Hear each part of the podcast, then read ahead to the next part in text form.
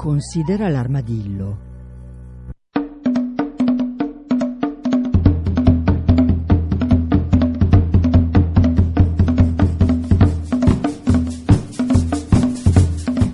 Buongiorno, buongiorno a tutti benvenuti da Cecilia Di Lieto.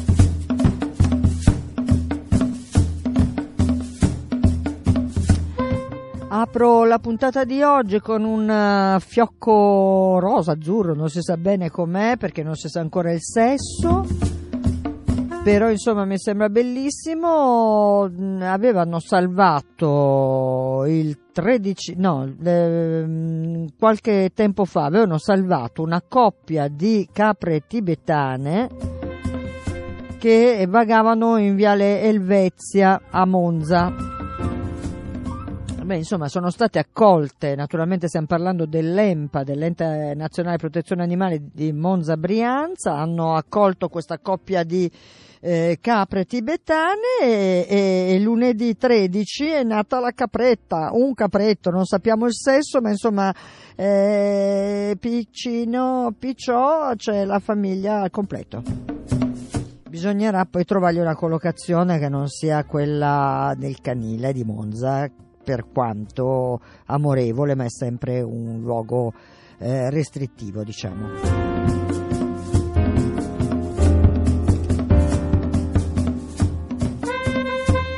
Invece domenica 19 c'è una sorta di caccia al tesoro con cane e padrone qui a Milano, l'appuntamento è alle 14.30 al Parco Sempione all'ingresso dell'arena civica, però bisogna iscriversi prima e soprattutto bisogna essere anche avere un, un profilo su Instagram perché c'entra anche la fotografia. Insomma, se avete voglia di informarvi, eh, fate conto che sono 250 eh, le coppie ammesse, che, dove per coppia si intende cane padrone. E potete andare su www.dogsinthecity.royalcanin.it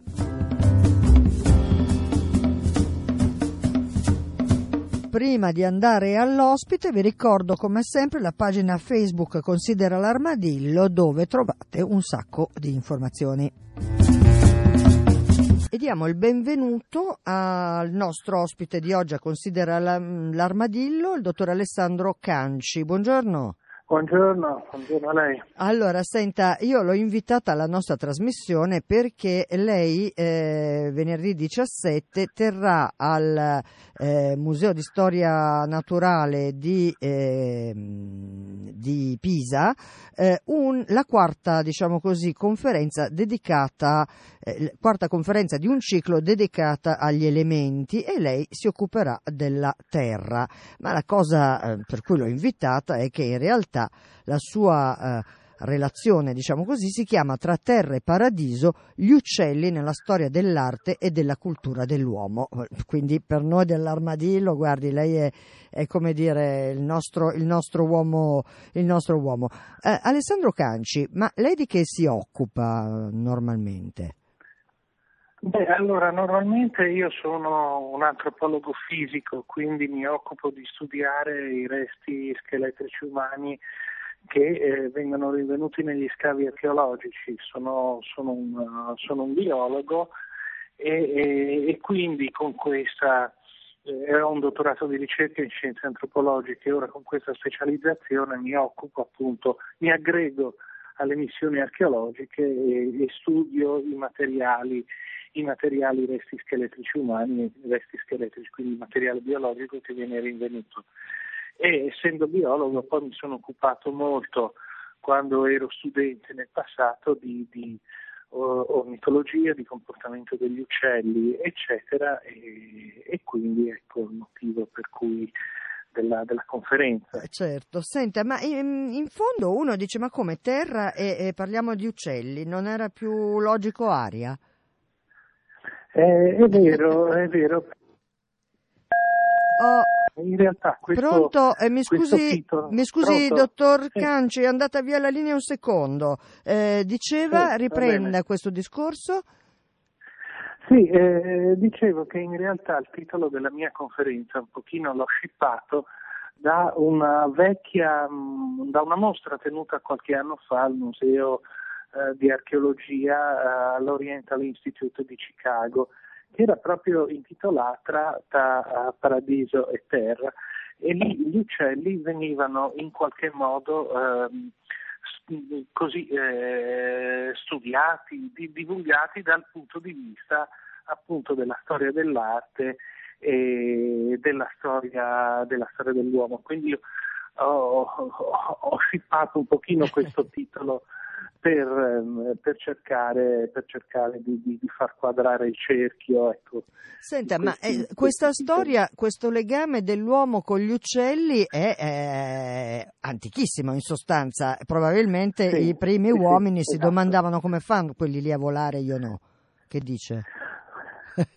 Beh, eh, sì, eh, sicuramente insomma, gli uccelli, quindi tutto il mondo alato, hanno esercitato un appeal eh, fortissimo, un'attrazione fortissima eh, nell'uomo, appunto come dice lei, fin dall'antichità, fin dalla preistoria addirittura. Tenga presente che i primi oggetti d'arte, eh, quindi piccole sculture su avorio di mammut, e le prime rappresentazioni artistiche, vale a dire insomma, incisioni su parete o dipinti su parete, risalgono a circa 30.000 anni fa, 28, 30.000-28.000 anni fa. Quindi siamo proprio al debutto, eh, sono le prime opere della, nella storia dell'arte eh, di Homo sapiens.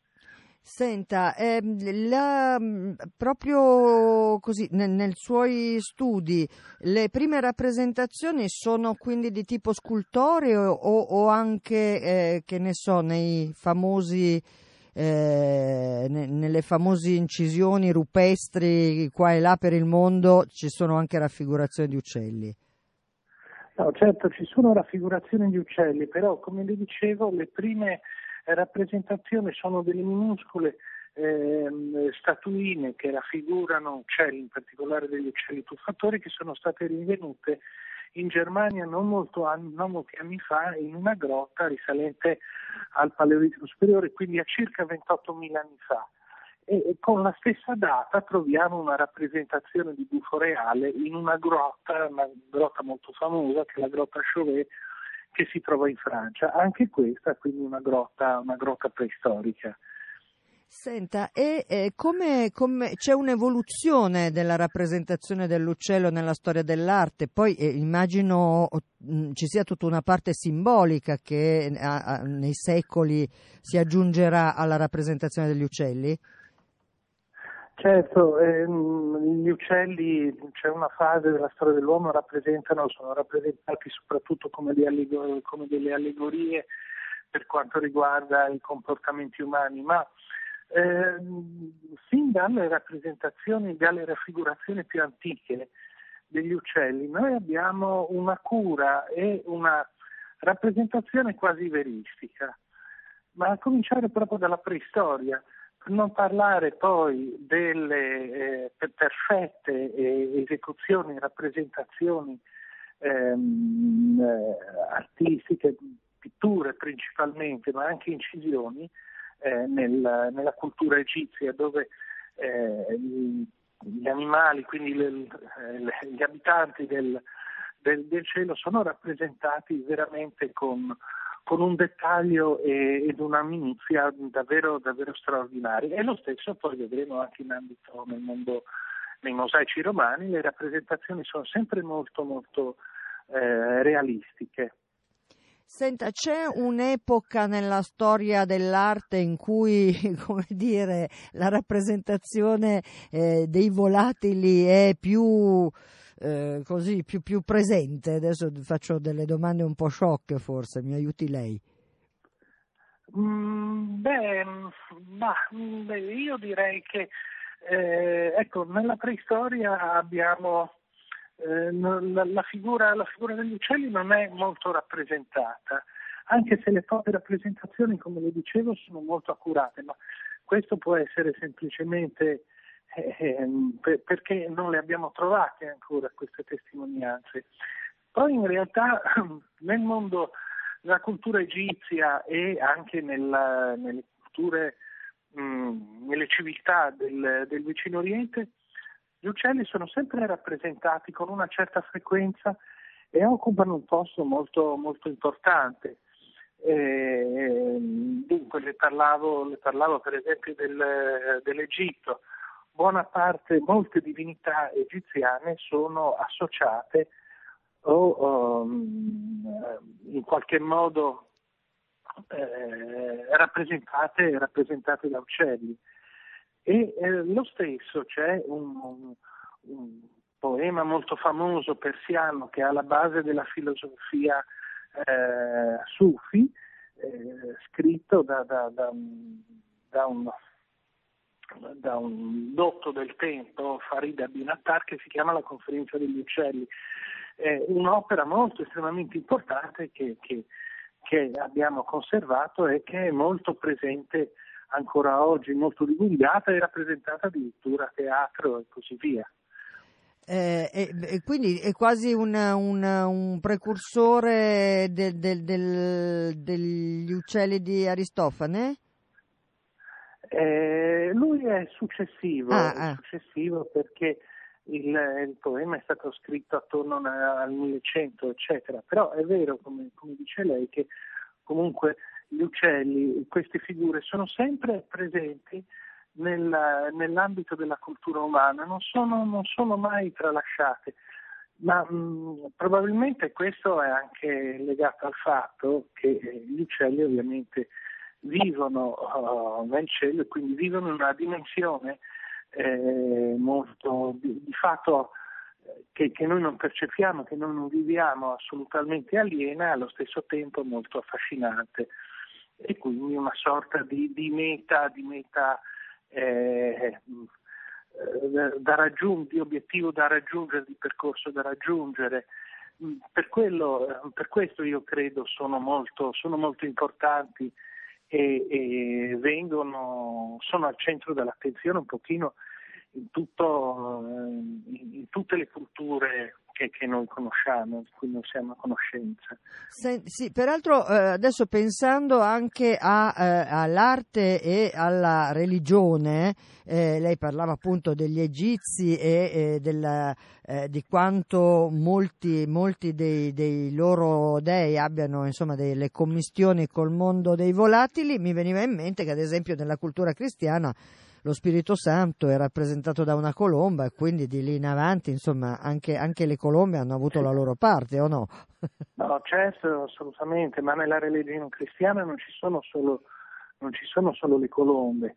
Eh, per esempio il pellicano anche è una raffigurazione del Cristo sostanzialmente certo. e mh, mm, ci, sono, ci, sono, molte ecco, associazioni mh, mm, con, il mondo, con il mondo alato.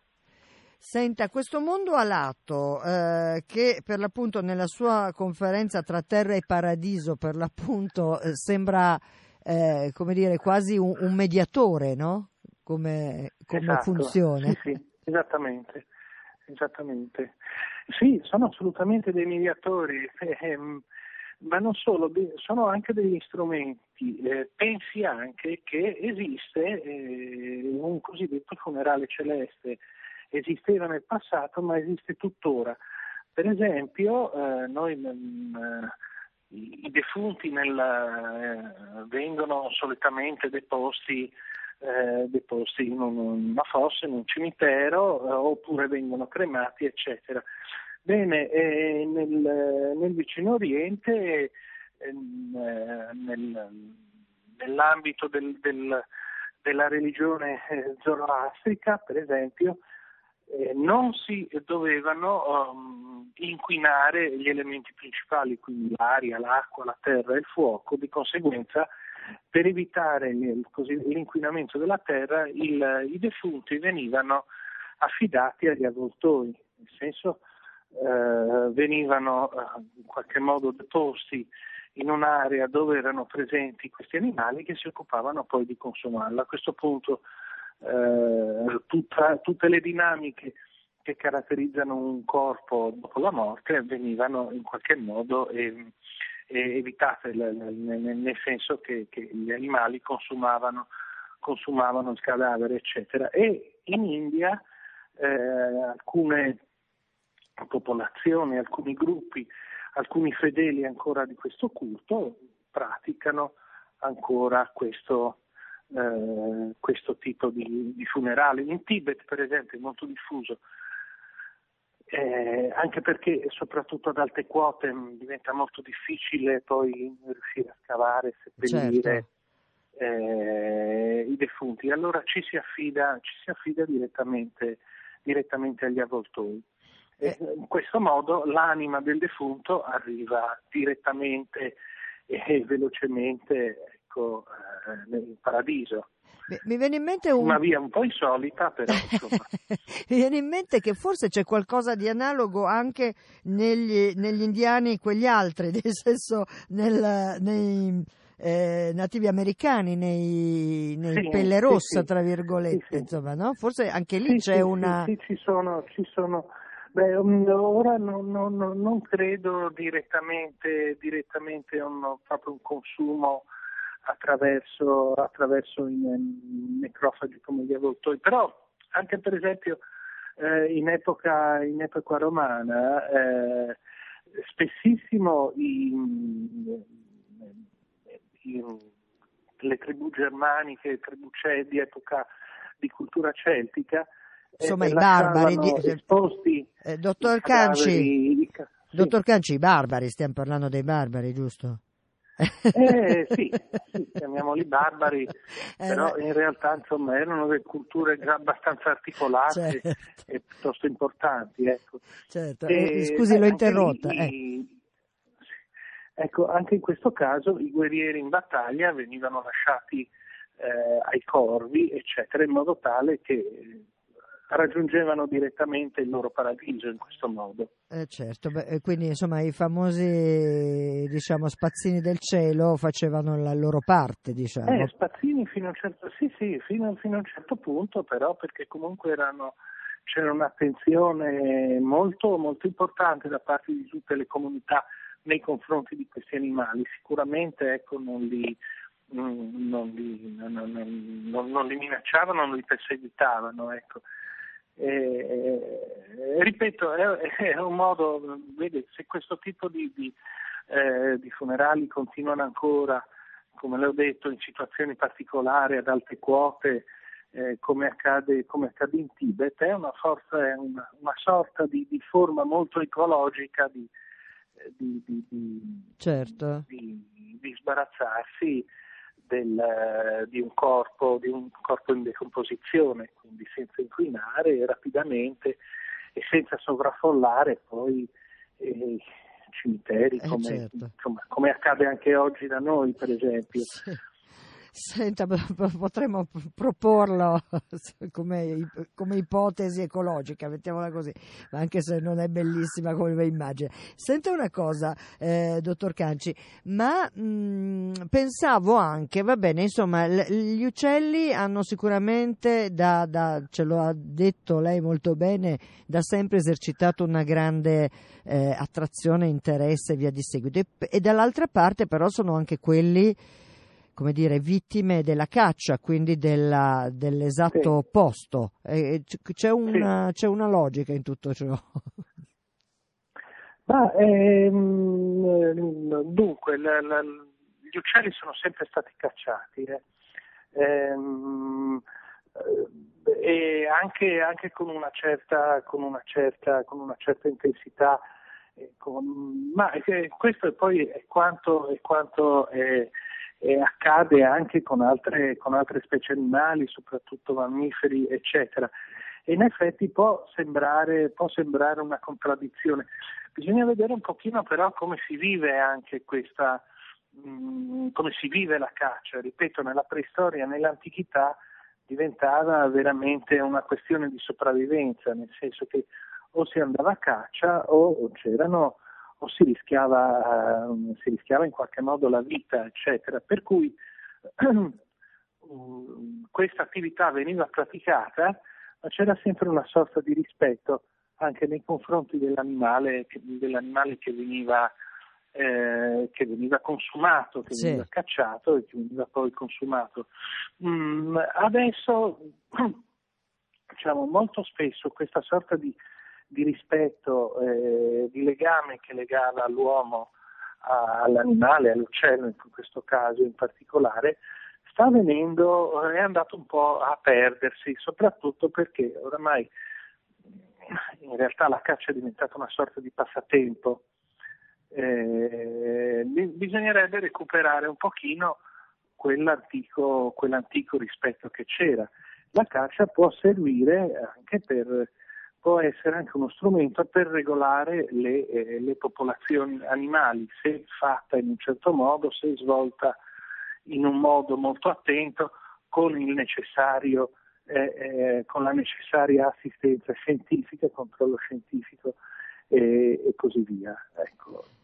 Eh, eh, dottor Canci, su questo le nostre idee divergono, ma è, è un altro discorso. Eh, invece, mh, pensavo, sempre pensando a, eh, ad esempio, all'importanza eh, che gli uccelli hanno avuto nella nostra cultura, almeno da qui in Occidente, pensavo a tutto quello che è il fenomeno delle migrazioni, no? E che forse anche sì. nei più antichi aveva, cioè, sì. si, chissà che risposte si davano. Non non so come dire.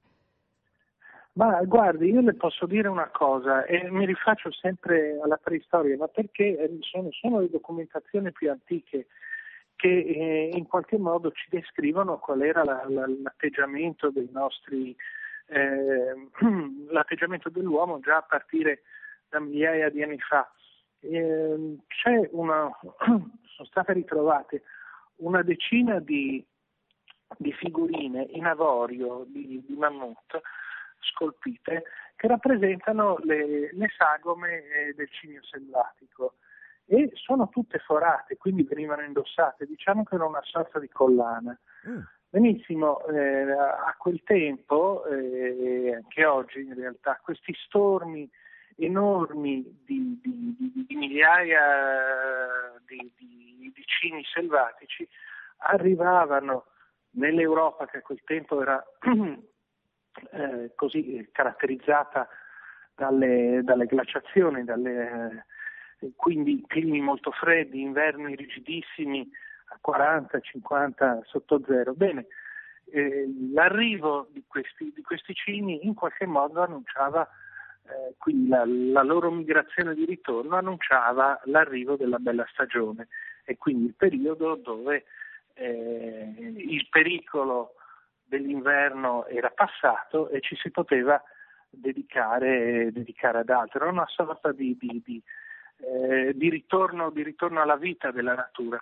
Questa immagine di questi stormi era stata, stata evidentemente, aveva evidentemente colpito gli uomini di quel tempo che la rappresentavano, rappresentavano addirittura questo animale come oggetto da, da, da portare con sé come oggetto di ornamento, insomma. Certo. Era una sorta di, di, di, di busy fashion dell'epoca. Senta, dottor Canci, qui il nostro tempo eh, ahimè, è terminato. Ricordiamo, lei terrà questa relazione tra terra e paradiso, gli uccelli nella storia dell'arte e della cultura dell'uomo. Eh, ter- la terrà al Museo di Storia Naturale dell'Università di Pisa, alla Certosa di Calci. Eh, è il quarto incontro dedicato di questo ciclo dedicato alla natura e ai suoi elementi. Eh, io la ringrazio molto per essere stato con noi bene, e, e però io la saluto col nostro gioco, il gioco di Considera l'armadillo, dottor Canci. Eh, ah. è, è facile, è facile, facile, ma se lei avesse potuto scegliere di essere un animale, eh, sì. che animale avrebbe voluto essere? Ah beh, probabilmente il falco pescatore perché è un uccello che a me piace molto. Eh, falco pescatore, perfetto, così sì. lo annoto nel nostro bestiario. Eh, dottor Alessandro Canci, grazie ancora per essere stato con noi. Grazie a lei.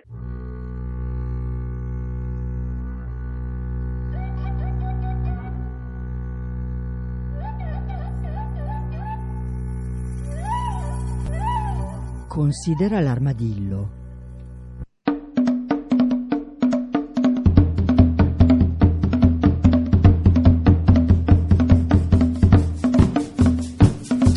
chiude qui, chiude qui la puntata di oggi.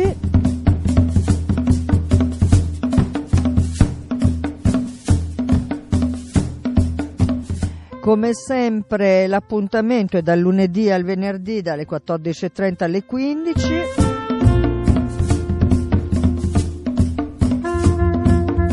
Seguiamo con ansia la, la, la marea nera alle Canarie perché lì è una zona eh, per praticamente il paradiso dei delfini, guardate un po' se può andare così.